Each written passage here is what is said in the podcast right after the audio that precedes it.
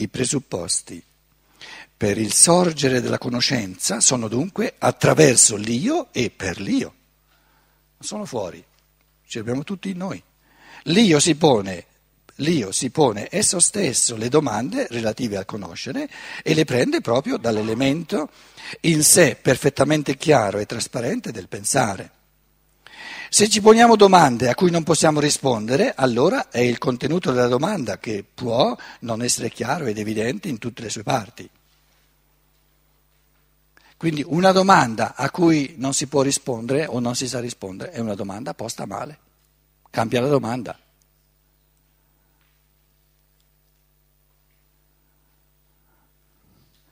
Non è il mondo che ci pone le domande, siamo noi stessi che le poniamo. Prendiamo ad esempio l'ultima domanda che io avevo posto.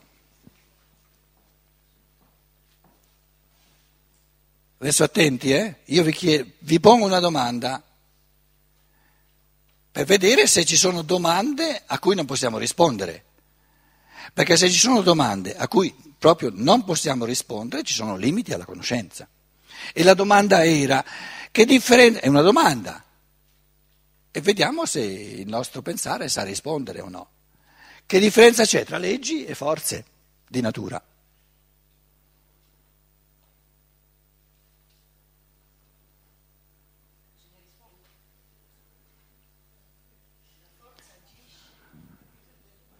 Attenti, Quello che mi va di constatare, che mi è dato di constatare, è che non vedo nessun volto che dice non si può rispondere a questa domanda. Tutti cercavano. Quindi, la posizione spontanea del pensare è che se c'è una domanda vuol dire che c'è una risposta, se no non è una domanda. È una domanda fasulla o retorica. Quindi spontaneamente il pensare e l'uomo pensante avverte, proprio di spontaneità, no? Se c'è una domanda e se la domanda è sensata e non insulsa, deve avere una risposta. Perché anche se uno dicesse non c'è differenza tra leggi di natura e forze di natura, è una risposta a questa domanda. Quindi qui non c'è nessuno, ditelo sinceramente, che spontaneamente ha pensato è una domanda a cui non si può rispondere, nessuno l'ha pensato e questo è bello, molto bello.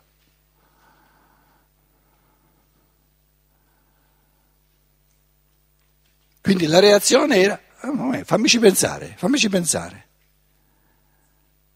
Quindi il pensare ci arriva, risponde a tutte le domande, basta che siano poste giuste. Tante volte si tratta di rettificare un pochino, di chiarire la domanda. Forse l'avrete anche visto spesso quando siamo nel dialogo, eccetera, no? Quando uno pone una domanda, alcune volte io do un avvio di risposta, ma non è la risposta che conta. E la cosa più importante è di aiutare, se mi perdonate questo paternalismo, no? Chi ha posto la domanda a chiarirla. Soltanto allora si fa un passo in avanti. Se chi ha posto una domanda, no, in base a non mollare, come dicevo prima, no, si chiarisce sempre meglio la domanda, trova la risposta. Rispondere a una domanda significa chiarire la domanda. Non c'è una risposta al di fuori. Quando mi è cara la domanda, la chiarezza della domanda è la risposta.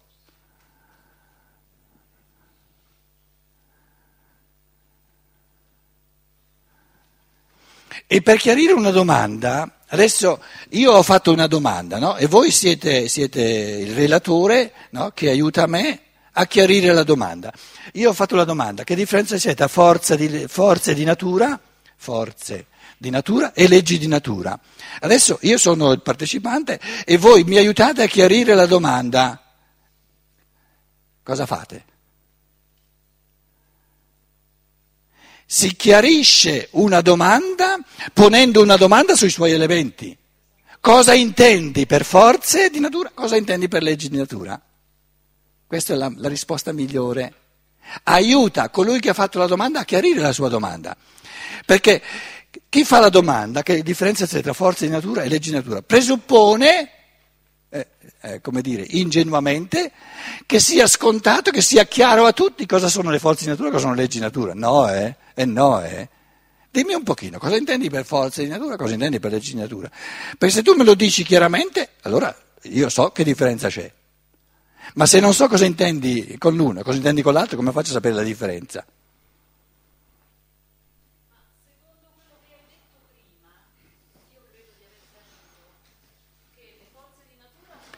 Fatti dare il microfono, così ci pensi meglio. Oppure discordi quello che volevo dire. Arriva il microfono. Acceso.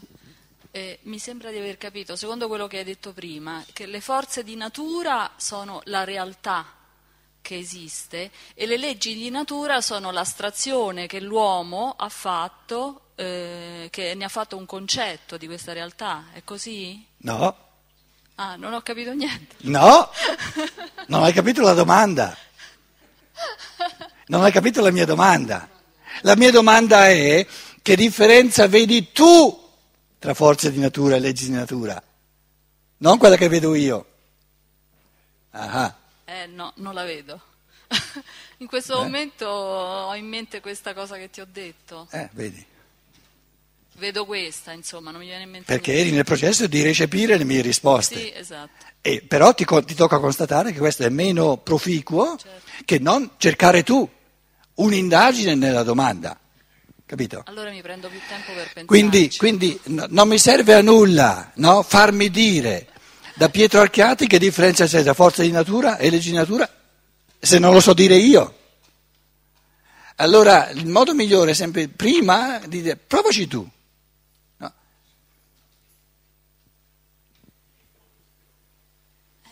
Sempre in mente, le leggi è una cosa creata dall'uomo, la legge è creata dall'uomo, la natura da Dio. No, la legge di formazione della prugna non l'ha creata l'uomo, è un'intuizione del Logos.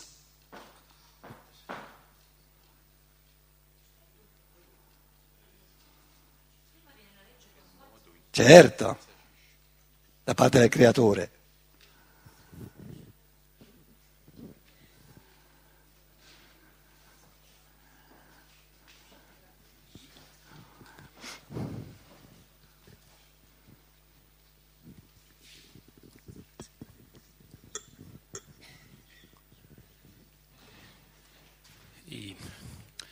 La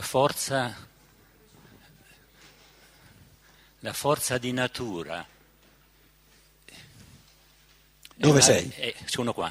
Sì. La forza di natura è una realtà operante nell'oggetto stesso.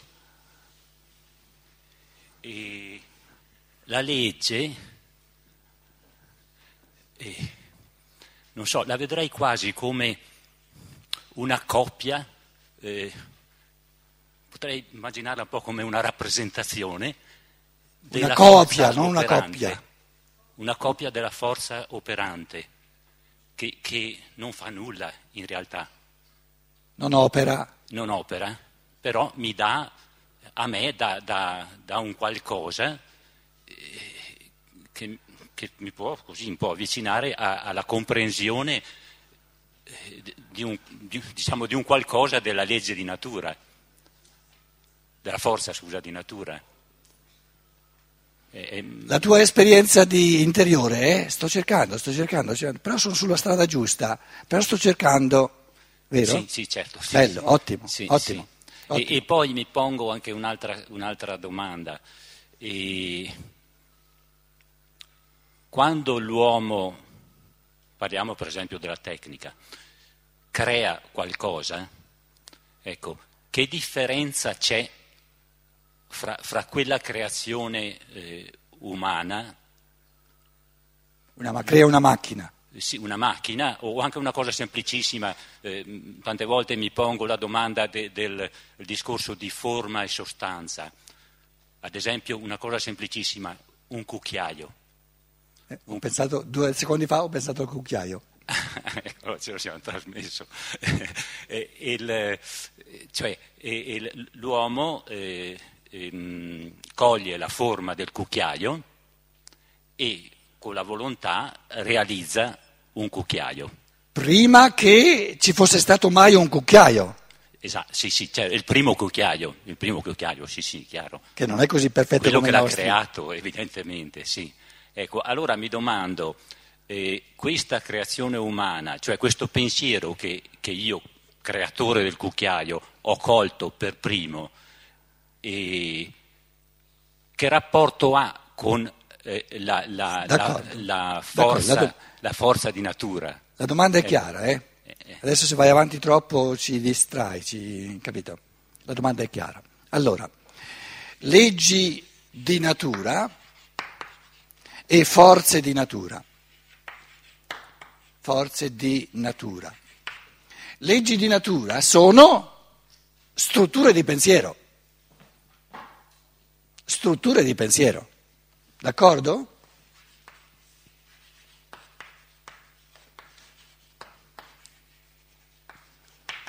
Forze di natura sono forze vitali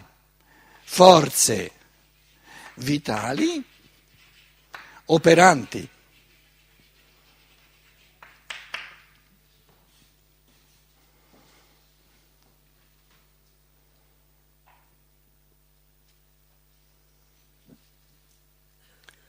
La tua domanda chiede: cosa è più reale, una struttura di pensiero o una forza vitale?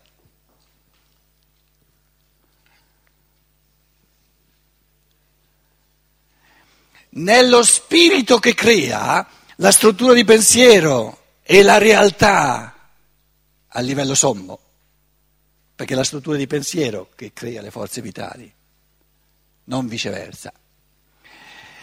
Il mistero, aspetta, sta nel fatto che l'uomo, queste strutture di pensiero operanti, creanti, un creare puro, non le acchiappa con una botta che dello spirito che lo soverchia. L'uomo, qui lo spirito divino, qui lo spirito umano, riceve queste forme di pensiero come un'immagine astratta. Che non fa nulla, se no non saremo liberi. E l'uomo dice: ma le leggi di natura nel mio pensare non combinano nulla. Sì. Invece le leggi di natura, in quanto strutture di pensiero, nel pensare divino, nello spirito divino, combinano tutto il mondo.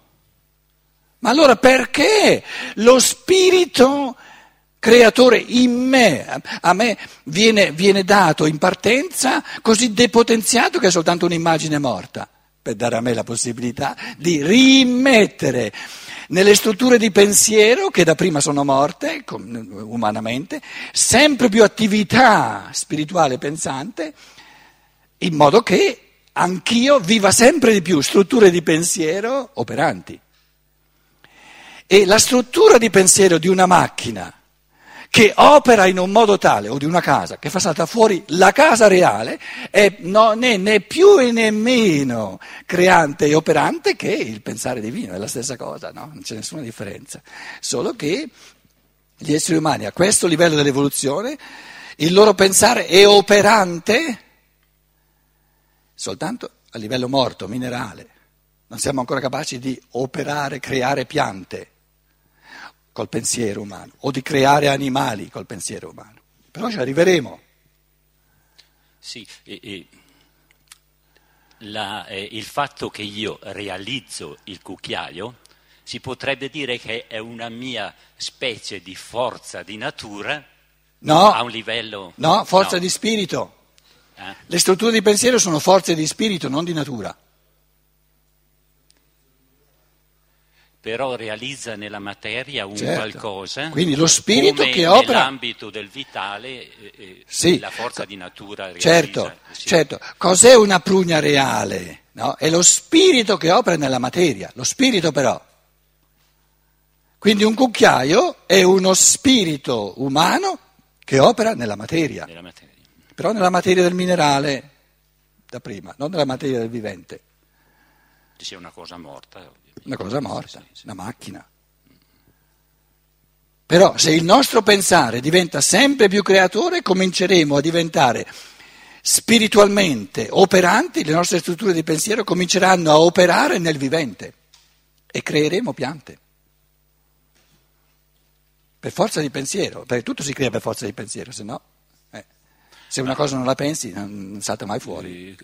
Questo comporterà, voglio dire, l'uomo nella sua struttura attuale, e voglio dire, c'era una trasformazione dell'uomo stesso, certo. Voglio dire, l'uomo certo. Attuale non può fare questo, no? Certo. Ecco, quindi cambierà proprio certo. Anche la costituzione umana stessa. È un processo di transustanziazione, di crescente spiritualizzazione dell'uomo, perché lo spirito nell'uomo diventa sempre più creatore. Adesso è creatore a livello del minerale, poi diventa creatore a livello del vegetale, poi diventa creatore a livello dell'animale, ma lo spirito creatore è un concetto astratto o ne abbiamo la realtà? È l'unica cosa che possiamo percepire nella sua realtà, ed è il pensare. Il pensare sì, è lo spirito sì, creatore. Il realismo ingenuo, qui è valido. Qui è valido, appunto, sì. Perché non è né realismo né ingenuo, perché il pensare non è una percezione soltanto, non è qualcosa di materiale. Ma penso è molto importante capire che è necessaria una trasformazione. Perché a volte ci si fa l'idea, il pensiero, uno arriva a creare, eccetera, e invece comporta tutta una trasformazione totale dell'uomo, insomma, ecco, per cui non è una cosa lì così a portata di mano, insomma, ecco. E adesso hai detto con parole tue, in un modo molto bello, che cosa significa la cosiddetta transustanziazione di cui parla il cristianesimo, questa religione del Logos, che poi è la religione dell'uomo. Il cristianesimo vero non è una religione tra le altre, che ci ne possono essere altre d'accanto. O è una religione dell'uomo oppure non mi interessa, io sono uomo, non sono cristiano o musulmano. No? Quindi questa religione dell'uomo dice c'è soltanto una cosa da fare ed è di transustanziare, tu l'hai detto con parole tue, io lo dico con parole mie, sempre di più questo spirito che si acchiappa in partenza pieno di immagini morte, di strutture di pensiero morte, che parliamo di leggi di natura, e mettendoci dentro sempre più attività, sempre più creatività, sempre più attenzione, sempre più concentrazione, sempre più forze volitive, questo pensiero morto diventa una creazione reale al punto massimo, prima a livello minerale, poi a livello vegetale, poi a livello animale e poi a livello puramente spirituale. E quando diventa a livello puramente spirituale, l'uomo assurge al livello dell'angelo, perché l'angelo è un puro spirito. Fin lì deve operare nel mondo materiale del minerale, nel mondo materiale del vivente, nel mondo materiale dell'animale, per salire poi a puro spirito. Però il puro spirito crea strutture di pensiero, no, che lavorano nella materia. Perché ha creato il mondo, lo spirito ha creato il mondo del minerale, del vegetale, dell'animale e dell'umano. Però ha creato l'uomo a sua immagine e somiglianza. L'immagine e la potenzialità sono due qualifiche, non una. E la potenzialità a diventare nel corso dell'evoluzione uno spirito talmente creatore quanto lo spirito divino. Perché la differenza tra lo spirito divino e lo spirito umano è soltanto una differenza di tempo evolutivo. Perché spirito è spirito.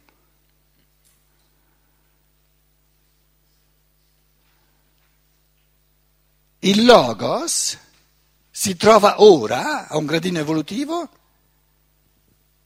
al quale non è proibito all'uomo di arrivarci, se no l'uomo non avrebbe il diritto di crearci come spiriti. Spirito è spirito. si trova a un gradino in cui l'uomo potrà arrivare, forse nel corso di milioni di anni, di eoni, ma non deve essere precluso, non ci sono limiti alla conoscenza, non c'è limite alla creatività del pensare, dello spirito creatore che pensa, e pensando crea, e creando pensa, e pensando crea.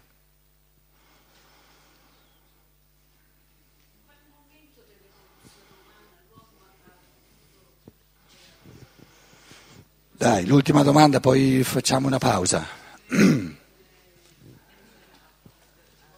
Ma ti parli addosso, scusa. Un po' di amore per il prossimo. Parlarsi addosso non è amore per il prossimo. In quale momento della evoluzione umana l'uomo ha avuto la possibilità di creare nel minerale? Solo nel minerale, perché l'uomo non ha possibilità di creare nel vitale in questo momento della sua evoluzione. Però in quale momento ha cominciato? Da quando c'è il minerale? Perciò da subito. Com'è? Da subito. No, lo spirito umano è eterno. C'è sempre, lo spirito è spirito. Da quando, tu dici, da quando è entrato lo spirito umano in interazione col minerale? Da quando c'è il minerale? Sì, però ha cominciato a creare, perché c'era, però può anche non vederlo, cioè non sapere cosa farci con col minerale. Guarda, visto che adesso dobbiamo fare la pausa, io trovo una risposta alla tua domanda. Studia almeno 10 volte un romanzetto di Rudolf Steiner, almeno 10 volte però, che si chiama La scienza occulta, e trovi tutte le risposte alla tua domanda. L'ho studiato una volta sola. Perciò ti ho detto almeno 10 volte. No, ce l'ho tutto. Luciana, come facciamo con la pausa? Un quarto d'ora? Che facciamo? Ho fatto 3 anni di scienza occulta. Pausa breve.